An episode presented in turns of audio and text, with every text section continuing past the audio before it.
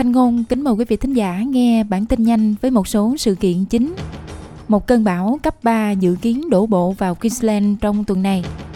Ông Ron DeSantis bất ngờ ngừng tranh cử tổng thống Hoa Kỳ, tuyên bố ủng hộ ông Donald Trump. Và gần 5.000 doanh nghiệp bất động sản Việt Nam phá sản, ngừng kinh doanh trong năm 2023. Sau đây là bản tin chi tiết. Nhà khí tượng cho biết một cơn bão cấp 3 có thể sẽ đổ bộ vào Queensland vào thứ năm tới. Cơn bão dường như đang hình thành ở biển san hô Coral Sea và dự kiến sẽ mạnh lên vào thứ ba 23 tháng 1.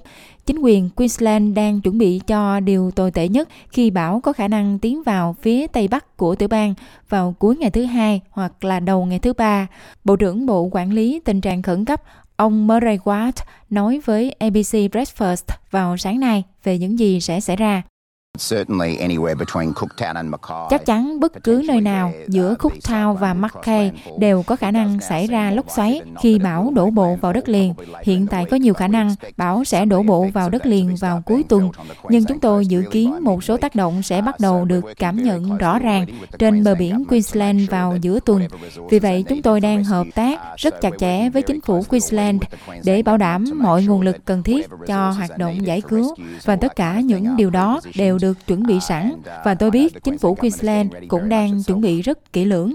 Trong khi đó, các bậc phụ huynh ở Queensland đang được cảnh báo nên đề phòng tình trạng nắng nóng dự kiến xảy ra trên toàn tiểu bang khi học sinh quay trở lại trường.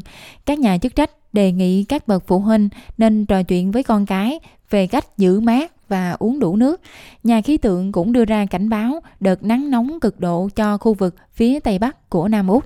Liên quan đến nhà ở, một báo cáo mới cho thấy khả năng chi trả nhà ở tại Úc đã giảm sút do trợ cấp của thị trường tư nhân được ưu tiên hơn việc trực tiếp xây dựng nhà ở. Báo cáo đang kêu gọi chính phủ liên bang tài trợ thêm nhà ở xã hội và giảm thuế cho các nhà đầu tư bất động sản chứng tỏ rõ hơn về sự chênh lệch.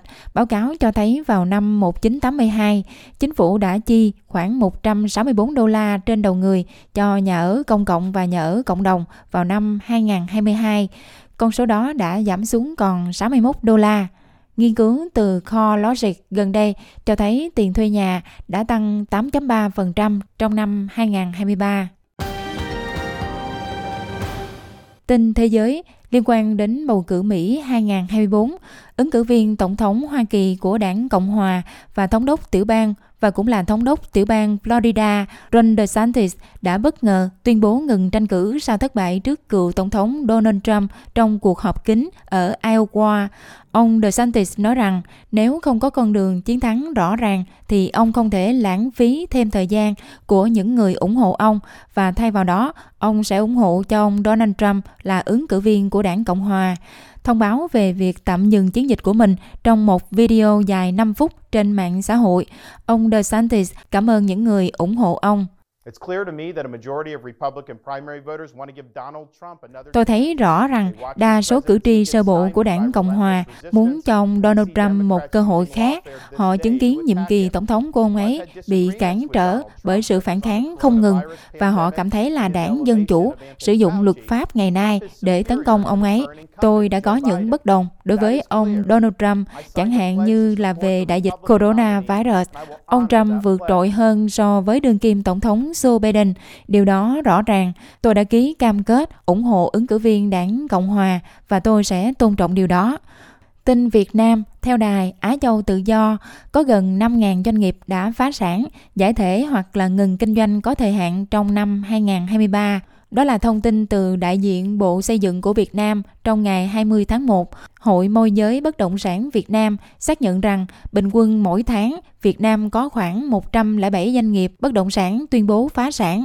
Theo Bộ Xây dựng, Sở dĩ xảy ra tình trạng nêu trên là do trong năm 2023, doanh nghiệp kinh doanh bất động sản đối đầu với ba khó khăn lớn, bao gồm vướng mắc về pháp lý, cũng như việc bồi thường hỗ trợ tái định cư và hàng loạt doanh nghiệp bất động sản gặp khó khăn trong việc tiếp cận vốn vay tín dụng. Tin thể thao, trong môn quần vợt, tay vợt người Serbia Novak Djokovic đã cân bằng kỷ lục vào tứ kết Grand Slam nhiều nhất của Roger Federer với 58 lần sau chiến thắng áp đảo trước Adrian Manario của Pháp với tỷ số 6-0, 6-0, 6-3. Đối thủ của Djokovic ở tứ kết sẽ là tay vợt số 12 người Mỹ Taylor Fritz, người đã hạ gục Stefanos Tsitsipas của Hy Lạp với tỷ số 7-6, 5-7, 6-3, 6-3.